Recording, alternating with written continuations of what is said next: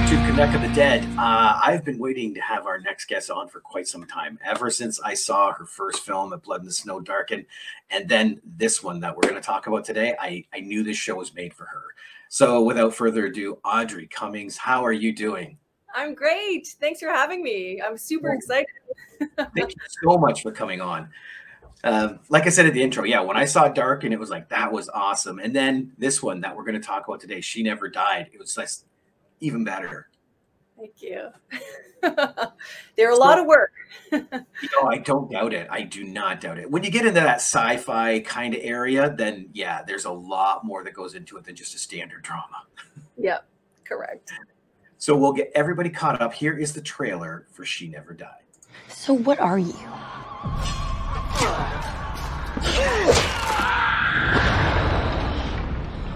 Twelve missing people in the last 2 months. Now, half a dozen dismembered bodies, their fingers conspicuously absent. Following me? Yeah, I killed that guy. Oh, wow. Why? I wanted to eat him. What? Well, parts of him. Parts of him? The end is nigh. It's not. Every generation says that, but every generation is wrong. That's kind of different. Maybe we can make a trade. You're going to tell me everything I need to know about her. We should go. Usually it takes some time to realize you've done the worst thing in your life. No, no, stay here. I'm sorry. What did you do?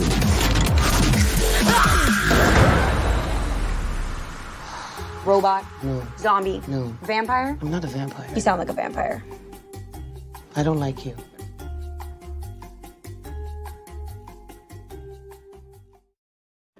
I love that trailer. Oh, it's funny, you make the movie and then you don't see, I haven't seen it in a while. It's just really cool seeing the trailer again because it just takes me back and I just forgot how much I love this movie. Well, my first question then, I got to say, were you daunted by taking on this project? Because it's a sequel, and to an incredible cult film.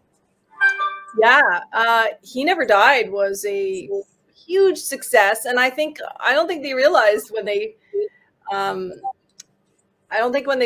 they realized what's his name, I'm drawing a blank. He Never Died. Henry Rollins, thank you. I don't think they realized the cult following that Henry had. Film took on a life of its own, and it has a huge following.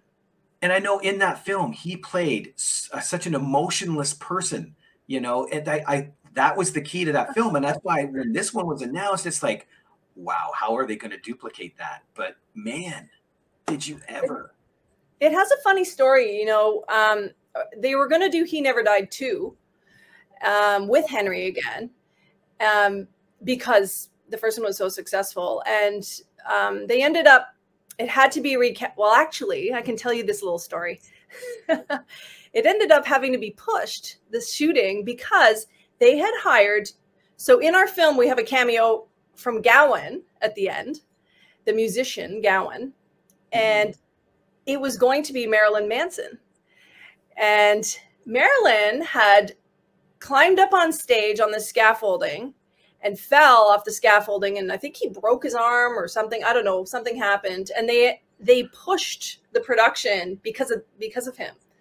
And then by the time they pushed, which I would never, for a cameo, I would never push an entire production, but that I wasn't the the producers, and so they pushed, and then by the time it got pushed to when they were going to start shooting, Henry ended up getting these big TV roles and couldn't do it. And then they decided to pivot really quickly and keep shooting and turn it into She Never Died. So it's a really cool story of just this really fast pivoting to try to by a group of really hardworking, people who are really excited to make the film. And how do we pivot? How do we keep it on this new schedule? How do we move forward? Because you can't make He Never Died 2 without the he. Yeah, exactly. Yeah. So that must have been some intense writing if they had a script set for Henry and then revamped everything. It's funny. I said to Jason, the writer, Jason's amazing. I love Jason. I said to Jason, this isn't going to be as simple as changing it from a he to a she on the script. And he's like, well, let's start with that. And then he delivered the script where he had basically changed the he to a she. And I was like, huh, it's not going to be as big of a rewrite as I thought, because she's still a kick-ass, you know, like it's still a lot of the same. And so then it was like, well, we need the right actor to be able to pull this, you know, just this kick-ass, you know, strong woman character, strong female character. And yeah, so the rewrite wasn't as big as I had anticipated, let's just say. And then I brought in Olanuke. She was in Darken, my previous feature, and I was like, there's no one else. She's the one. Like, she's it. She killed that role. I mean, I cannot picture anybody else in that role at all. I know. She was the only one for me. So I was really lucky because she was also at the same time working on American Gods. And they were our schedules were at the same time. And they were basically, we shot in North Bay. And they were shuttling her from Toronto to North Bay. And she would like sleep in the shuttle, arrive on set, get hair and makeup done, shoot for us, sleep in the shuttle. Like she was double dutying it. Oh, wow. I don't know how she did it. Yeah. That is crazy. So now when they decided to change this round, and I asked this because I know about the end, was that then put on that little surprise ending? So yes and no. So I think Jason had already created this bigger world of all these fallen angels. So he already had this character in his repertoire of like the fallen angels on Earth. So it just sort of, he just sort of pulled from a pre-existing character that he sort of created. I don't want to give it away, but yeah. Yeah, exactly. That's why I'm trying to word the questions right too. It's like, yeah. Well, now you talked about the strenuousness of filming this. How was it for? And I apologize if I say the name. Olunike, is that right? Olunike. Olunike. Okay, there we go. Color Olu. Olu, there we go. For Olu, like it's a very physical role. Yeah. And like I think even more so than what Henry went through. Yes, I would agree. Her character, and those are some of the changes that you know she brought in because and that we worked on together because Henry's character was very closed off. And one of the things that I really wanted, because we were switching to a female now, women are emotional, and I didn't want to like take that away from the character and from women in general. Like we are emotional and passionate and compassionate, and I really, for me, if she played the same way Henry had played it, it just wouldn't have worked. And so she brought all kinds of stuff to the table, and her physicality, like she did pretty much all of her own stunts. Like she was amazing. Oh wow. Yeah. She had just this incredible energy. She just like, and she worked out all the time. She naturally fit, and she was just like so perfect for the role. Yeah, because some of those, I remember vividly the one of her tied into the chair. You know, that whole scene was so tense. Yeah. I can imagine. Dang. So now you said you wanted to make sure that you could keep that compassionate side, but I did see that hint of what Henry did, where, you know, where it's, she's been alive for like a billion years. So she has that disconnect from the normal people. Yeah. They're just tired of living. Like she doesn't want to live anymore. She's had it and really looking for any way to die. Like she's just given up, and she has no desire to make any connections with anyone. And that's what's really fun about this movie is, you know, she starts the movie with no friends, no, like nothing, because she doesn't care. And by the end, she's got this ragtag group that just want to be with her. I got to admit, that's where I love this ending a little better than He Never Died, because Henry's by himself again at the end, you know? Yes. But yeah, like you said, it's now a group. And then you add that secret ending. It kind of fleshes out so much. Like, is there talks of when I was talking with my son about it, he said, is there going to be a They Never Died, you know? I was kind of hoping so. And in fact, like, to me, this would make such a good TV series, you know, like all these fallen angels and all this, and, you know, like the apocalypse is coming, right? All these, the horsemen of the apocalypse are arriving. That's the motorcycles at the end. Oh, yeah. I don't know how much I should say, but anyway, so the apocalypse is coming. They're fallen angels. And so I thought, like, this would make a really good TV series, but it hasn't really shifted into that yet. So no, I don't know. Right. So, yeah. I guess my mind automatically went to a movie sequel and stuff like that, but I think you are far more accurate. This would be more episodic, like a supernatural kind of show. Yeah. Leading up to the Armageddon. Yeah. And we all know that you have massive experience in the television area too. You know, yeah. Now, just recently, you've been working on Ginny and Georgia and Astrid and Lily. How are those going? Amazing. I worked on Astrid and Lily is a show. It's sci-fi horror, it's a YA, kind of like for like Buffy the Vampire Slayer type feel. It's kind of like a Buffy. And these two girls who are kind of outcasts, and they end up opening this portal to another dimension, and these monsters start coming through. And they got to save the world. No small task. Nice. And so I did 2 episodes of that. And that was season 1 this year. It's the first season. And it was great. It's well written. The characters are lovable. And just the acting's fantastic. And I had a great experience on it. We shot it in Newfoundland. And then from there, I had just finished doing my director's cut for the 2nd episode. I was literally finishing it, I finished up at 3 a.m. and I had an interview for Ginny and Georgia the next morning. So it was, and then I think I found out within a few days, and then they flew me to Toronto to go shoot it right away. So it was like literally back to back. Yeah. Oh snap! I said you were busy, and that if it's that close together. Yeah. Yeah. That's crazy. You need a lot of energy. And then even with Darken, because you released Darken the film, and then you took it a step further, didn't you? Yeah. So Darken, I think it's done with Shaftesbury Films, and Shaftesbury, I think they had this idea for it that they wanted kind of a multi-platform project. So they had the feature film, they had the web series, and then they had a 3D movie that you walk through virtual reality. Sorry, why am I saying 3D? Virtual reality, VR. So you walk through Darken in a VR setting and stuff. So it's really cool.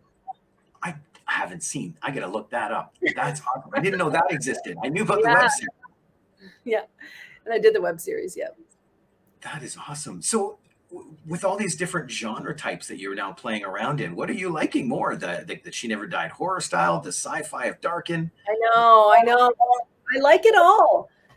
I definitely know, what I do know is I have a dark edge. I like dark content. I mean, even Ginny and Georgia, it's a Netflix, it's like a top 10 Netflix show, and it's a drama, but it's there's a darkness that I'm drawn to in the show, and there's this underlying darkness, and I think I've come to realize I'm attracted to this sort of darker content. Wow, I guess it makes sense. You look way back at Berkshire County. That's a little dark. Yeah, I mean, whether it's in the sci-fi, whether it's in the thriller, straight up horror, doesn't matter. Like I know when I read something, and, you know, She Never Died is horror comedy. And I love making She Never Died, and I love watching it. It makes me laugh every time I watch it. The same jokes still make me laugh. Well, and I think that's the beauty of that movie, is because Oli is so intense, you know. She's like the perfect straight person. Yeah. You know? And yeah, the comedy it's an innocent comedy, which is weird when you have an immortal. Yeah, true. That is so cool. Now, was there any challenging parts to She Never Died that you kind of look back on and went, wow, how did we survive that? I mean, we shot it in 15 days, And it has these gigantic fight sequences. It has some VFX. It has lots of kills. And so I think the biggest challenge was just, so when you're trying to make your day and you have no more time to shoot to make your day, the first things that tend to get cut on the day in order to make your day is, or in order to make your budget, is going to be the kills, the fight sequences, and that's so they just keep, you keep dumbing them down so that you can kind of, you know, sometimes it'll just be a quick, like, whoosh, you know, like whatever you can get away with to make your day. And so one of the things I was really happy with She Never Died was there's some stuff we had to dull down for sure. But for the most part, if you watch the big fight sequence at the end and all that stuff, I mean, we tried to keep as much as we could. And it turned out great, you know, and we still made it in 15 days and no overtime really. And I didn't know that was a 15-day shoot. Nuts. It was nuts. Oh. Wow, I look at that with a whole new light now because, yeah, it looks so polished and streamed and dang. Yeah. So how do you get that? It's called prep.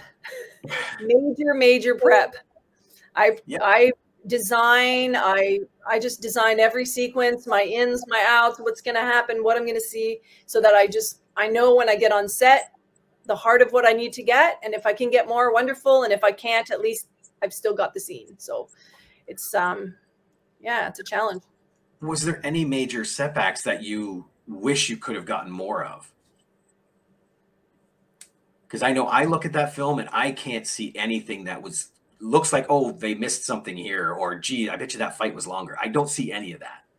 So that's why I'm curious. Yeah, I'm trying to think. I think one thing I would probably have liked more time to do is when she kicks Meredith off the rooftop. And it wasn't a matter of daylight. It was the sun was literally behind a building, and once it starts dropping, it will drop in minutes. And she was standing up on a little balcony, and she would throw herself off onto these crash mats that were on top of all these cardboard boxes, and we literally got the one. And then the sun went bloop, and I was like, no. So, stuff like that where you go like, oh, the sun. It's hard to play against nature. Yeah. Did you ever have to trouble with the brightness and then say a cloud cover would come over? Did you ever have that? Yeah, I did a lot of that. Yep. But it's a lot of that stuff. For the most part, you can kind of fix in post and color correction, and sometimes if the shadows are too dark or the light is too bright. Sometimes it's a hard match, but I would never move on until I actually knew that I had some sort of a match, because you can never come back. So exactly. Okay. Now, was there anything in the script that you actually didn't film that you wish you had? And we're going way back now, making you think. Yeah. Yep. There's one thing when she's chained to the chair and she gets up, she walks to the camera. I would have loved to see her just demolish him, but I didn't have time to shoot her demolishing him. Okay. Yeah. Yeah, that would have been good. Yeah, it would have been so good. Yeah. Man, I'm still kind of watching the trailer. It's on quiet here, and her intensity in that role was there any training that she felt she had to do for that, or was this just her? It was just her. She told me, she said, I'm channeling an animal. I think it was a lion or a cougar or some sort of like, I think it was a lion. And she said, I'm channeling an animal that like by the, you know, the movements and the way an animal would turn and look at you and sort of sniff you out and, you know, get ready to pounce. So I think that was her. She really channeled that feel. And you can see it. You can see it in her performance for sure. Oh, big time. And there's one question I'd love to ask her and Henry, just because they're the only two I know that did. How do you prep to play a multi-year-old being? You know, like to get that disassociation, but not lose. Like Henry was gone. Like he was not included in humanity. She still had that connection. Yeah, but you can see it, and I would love to know the prep that goes into that. I know. I don't know. Oh, man. I know. What I do know is she really connected with the role. She loved it. She connected with it, and she worked hard to find it and get it, you know? Even the, you know, like when she does speak, even the way she's like, I think she was trying out all kinds of things and how was this character going to sound? And she worked hard on it. Yeah. Was there much guidance you had to give her on this? No, I mean, she would present me stuff. We'd talk about things. I would tell her, you know, just in conversations like, this is what I want, you know. And for me, it was really important to bring out the female element in the character and not be like Henry's character. And so, you know, she would bring this stuff to the table. And I mean, it was incredible. And her ability, one of the things I was super impressed with is her ability to go from her range to be able to go from, you know, introspective and quiet and dark, and then just all of a sudden, you know, find this highly emotional place to be in, or a very vulnerable place to be in, and going from this tough character to a vulnerable character. Like, it gave me shivers what she was able to do. I mean, it was amazing. And that's why her career is totally taken off. She's a star. Oh, big time. Like, it's interesting because when we saw She Never Died comes out, it's like, oh, well, no, Henry, that's okay. I really want to see She Never Died too. You know, like I want to see her back in that role. I know, me too. Because, man, and I've seen her in some other stuff, but it's not the same. This is where I think actors get worried about being typecast, because, you know, if you can only see a character as one person, like Michael Keaton as Beetlejuice or something like that, then you get pigeonholed. So, well, you know what's interesting? She's sort of a superhero in a weird way. When I had a meeting right before the pandemic hit 2 years ago, I was in at Marvel Studios, and the guy that I was meeting with was watching, in prep for meeting with me, he was watching She Never Died. And in my meeting with him, he said to me, I had your film playing, and she was kicking ass in the middle of it all. And a couple execs were walking by, and they're like, oh my God, who is that? What is that? Is that a new superhero? Like, he said that everyone was like, holy shit, wow. So she could be the next superhero. Who knows? That is awesome. That would be cool to see. Mm-hmm. You know. Man, but yeah, I'm just peeking. Yeah, she has kind of just blown up, hasn't she? Like, she's blown up. She's in everything. Yeah. Look at that. Oh, she's in The Expanse too. I've been told I have to watch that, and it's on my list. So I will have to watch that now, definitely. Awesome, Audrey. Thanks. Stick around, everybody, because I'm going to ask Audrey about the project she's worked on with Eli Roth, and then maybe we'll see what else is coming up. So don't go too far.